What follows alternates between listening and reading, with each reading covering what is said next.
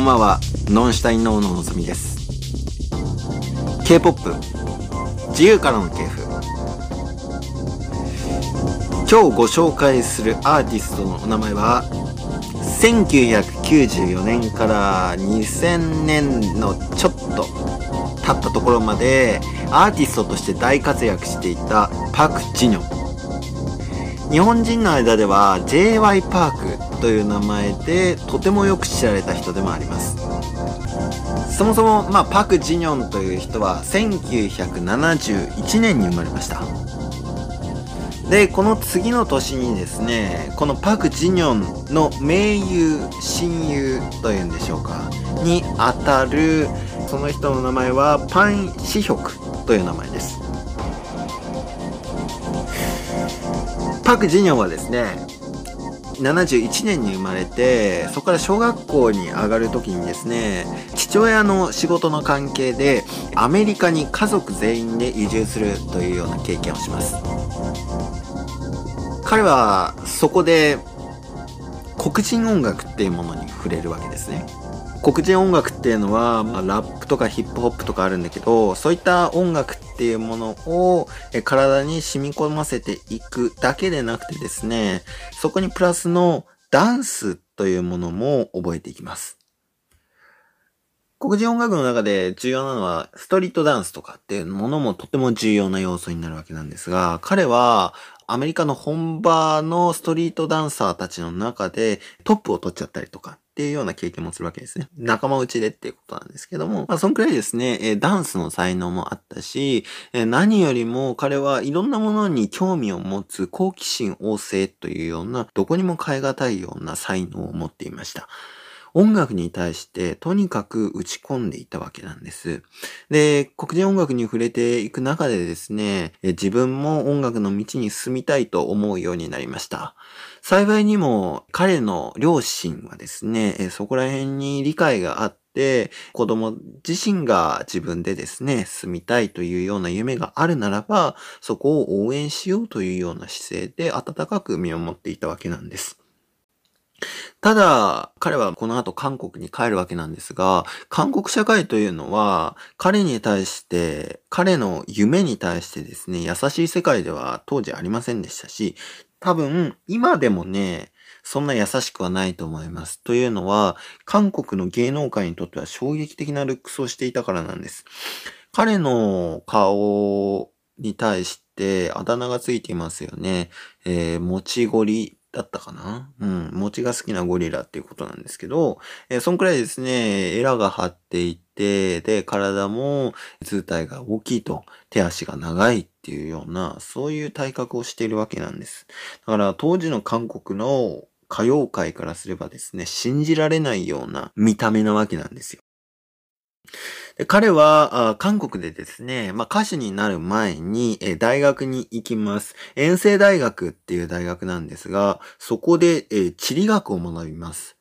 イースマンと結構被るところありますよね。イースマンもアメリカ行ってるし、あと勉強は理系の方行ってます。農業とかエンジニアの方行ってるんですよね。で、とても、こう、まあ、勉強ができる人なんですよ。ソウル大学だしね、彼が言ってたのはね。はい。で、遠征大学もかなり名門中の名門大学なんで、パクジニョンもかなり頭がいいんですよね。インまで行ってます。院ではね、政治学の方やってたのかな成績もかなり良かったんですが、あ大学にいた時からパクジニョンと新世代っていうような名前でグループを組んでね、音楽活動をしていったこともありました。ただこれはあんまり知られていません。なぜかというと、彼のルックスというのは大衆音楽向けではなかったわけなからなんです。当時の韓国からすれば。うん。これはね、うん、なんとも言えないところではあるんですけど、で、大学にいた時にですね、運命的な出会いをします。当時先進的な作曲の挑戦をしていた、えー、キム・ヒョンソクっていう人に作曲の教えを請うというようなあ経験をしました。キム・ヒョンソクはですね、本当に韓国の中でも有名な作曲家になります。えー、有名な曲としては、猟奇的な彼女っっていう映画がありますけど、日本でも人気の映画ですね。そこのメインテーマに当たる部分の作曲をしていたりっていうことでですね、まあ韓国の、えー、K-POP 音楽史の中ではなくてはならない人でもあります。このキム・ヒョンソクの下で作曲とかいうところを、え一から全部、すべて学ぶことになるんですけれども、なので彼はダンスも踊れるし、自ら作曲もできるし、プロデュースもできるし、歌も歌えるっていう人なんです。器用すぎますよね。ただ、彼の顔っていうところがですね、なかなかこう前に進めなかったりっていうところになってきます。彼は大学にいた時からですね、いろんなところで歌手になるためのオーディションを受けるわけなんですけども、この受けた会社の中の一つに SM エンターテインメントがあります。はい。えー、皆さんご存知の SM エンターテインメントはルックス重視ですよね。はい。ということで、パク・ジニョン、それでも行きました。で、行ってですね、その時の審査官していたのがですね、イースマンだったんですよね。で、イースマンがですね、彼を見て、さすがに SMA には入れないな、というふうに思ったんですが、彼の才能は認めた、いたんでしょうね。というか欲しかったんでしょうね。何を言ったのかっていうと、曲だけ売らない？っていうふうにね 言ったんですよ。これだけ聞くと、まあ確かにね、韓国歌謡界の中では作曲家っていうのが一番儲かる仕事なんですよ。アーティストよりもプロデューサーよりも一番儲かるのは作曲家なんですよね。ではあるんだけれども、だから魅力的な提案ではあるんだけど、これだけ聞くと、いや、あなたの顔はいらないけど、曲だけ欲しいな、みたいな。この時発表した曲っていうのが彼のデビュー曲になるんですけど、パクジニョンはですね、これを聞いて激高します。怒ります。そして、そうやったら自分で作るわって言って、出ていくっていうようなエピソードがあります。えー、イスマンはですね、この後も彼の才能は欲しかったんでしょうね。デビューしていいよ。だからもう一回オーディション受けないみたいなことも言うんですけど、彼はもう二度と SM のあのオーディションは受けません。ちなみにイースマンとパクジニョンって、まあ2000年代に入った後だと思うんですけどね、結構あの、一緒に飲みに行ったりっていうのもしたりとかね、経営のことを一緒に語り合ったりみたいなこともするくらいの中ではあります。JRP エンターテイメントと SM エンターテイメントって、大衆に向けるっていう方法としてはですね、まあ似たようなところがありますよね。ただ経営方針がだいぶ違いますけれども。彼は SM 落ちた後ですね、師匠であるキム・ヒョンソクが所属している事務所に入ります。そしてこの事務所の方からですね、デビュー曲のことをちょっと注文を受けるんですけれども、このデビュー曲に当たるのがイースマンから曲だけ売らないと言わしめた曲なんですけれども、もともとピアノのバラード曲だったんですが、ちょっとまあダンス曲に編曲してくれっていう風に会社側から言われるわけです。なのでね、自分で振りも考えて、ダンス曲として編曲するっていうのをこれ全部自分でやってしまうわけなんですね。で、デビューします。このデビューの仕方がなかなか面白くて CM ソングとしてデビューするわけなんですが、この CM に出ていた俳優がですね、チャン・ウソンっていう人なんですが、このチャン・ウソンね、当時の韓国の中でトップイケメンの俳優で、えー、めちゃくちゃ人気あった。で、イケメンのバックグラウンドで、イケメンボイスのめちゃくちゃいい歌が流れてるわけなんですよ j y バーグの曲、歌声聞いたことある人いますかね？あの人、本当に、顔からは想像できないような、すいません、顔顔顔顔言って申し訳ない。あの、顔からは想像できないような歌声をされてるじゃないですか。とっても綺麗な歌声をされてるんですよ。うん。で、しかも超うまい。イケメンボイスなんですよ。これを聞いたらさ、世の、この、女性ファンからしたらね、なあ、誰なの？こんなかっこいい人は。この CM の裏で歌っているイケメンは誰なの？って気になっちゃうわけじゃないですか。さあ、いざ顔出しデビューだっていうことですね。女性ファンたちがわーってって見に行ったらですね、まあなんと衝撃的。あまずルックスから衝撃的ではあるんですが、でっかい体、手足も長い。そしてね、衣装も独特だったんですよね。スケスケの衣装で出てきたんですよ。あの、嵐の、嵐嵐のデビューの衣装を知ってます？あの、ビニール傘みたいな服着てたでしょ？あんな服着てきたんですよ。もう乳首もスケスケみたいな、そういうので出てきて、まあ、わーみたいな。本当になんか言葉にできないようなね、衝撃をみんな受けちゃうわけなんですよ。で、ただダンスすごいんですけどね。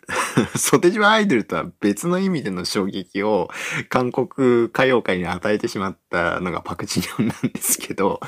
まあ、がっかりした人はがっかりしました。が、それでも虜になってしまった人ってたくさん出たわけなんです。1994年にデビューしてるんですけど、1995年、その翌年の時点で、彼はですね、その CD をですね、ファーストアルバム47万枚売っています。そして4回1位を取ってるんですよ。そして1995年同年にセカンドアルバムというのは出すんですけど、このセカンドアルバムのタイミングっていうのがなかなかに最悪でした。あこれと同じタイミングに出していたのがソチジワアイドルだったんですよ。当時の韓国のキングアイドルがあ CD 出しちゃったと同じタイミングで、うわ、最悪やって思っ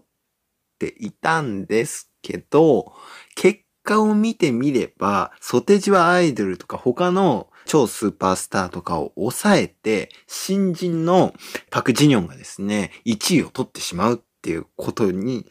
なっちゃいました。ことになっちゃいましたっていうことなんですけど、はい。っていうくらいですね、えー、彼はルックス抜きにしても、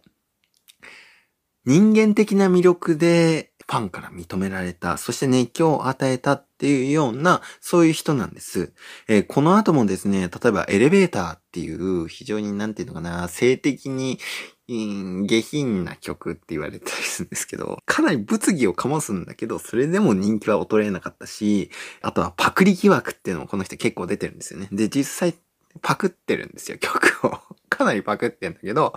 あの、でも、人気は衰えなかったっていうくらいですね、すごい人でした。そして、1996年に JYP エンターテインメントっていう、そういう芸能事務所を設立します。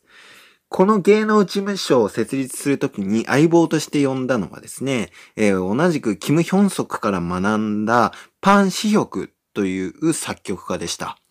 このパン・シヒョクという人が後々ビッグヒットミュージックっていう芸能事務所も作ることになるんですけれども、これを作る上ではですね、この一緒に JYP エンターテインメントを作ったっていう経緯がとっても重要になります。まあ、その当時、90年代後半ですんで、えー、まあ、ようやく JYP エンターテインメントが出てきましたが、あエチョティとか、ピンクルとか、ね、そういったルックス系のアイドルっていうのが、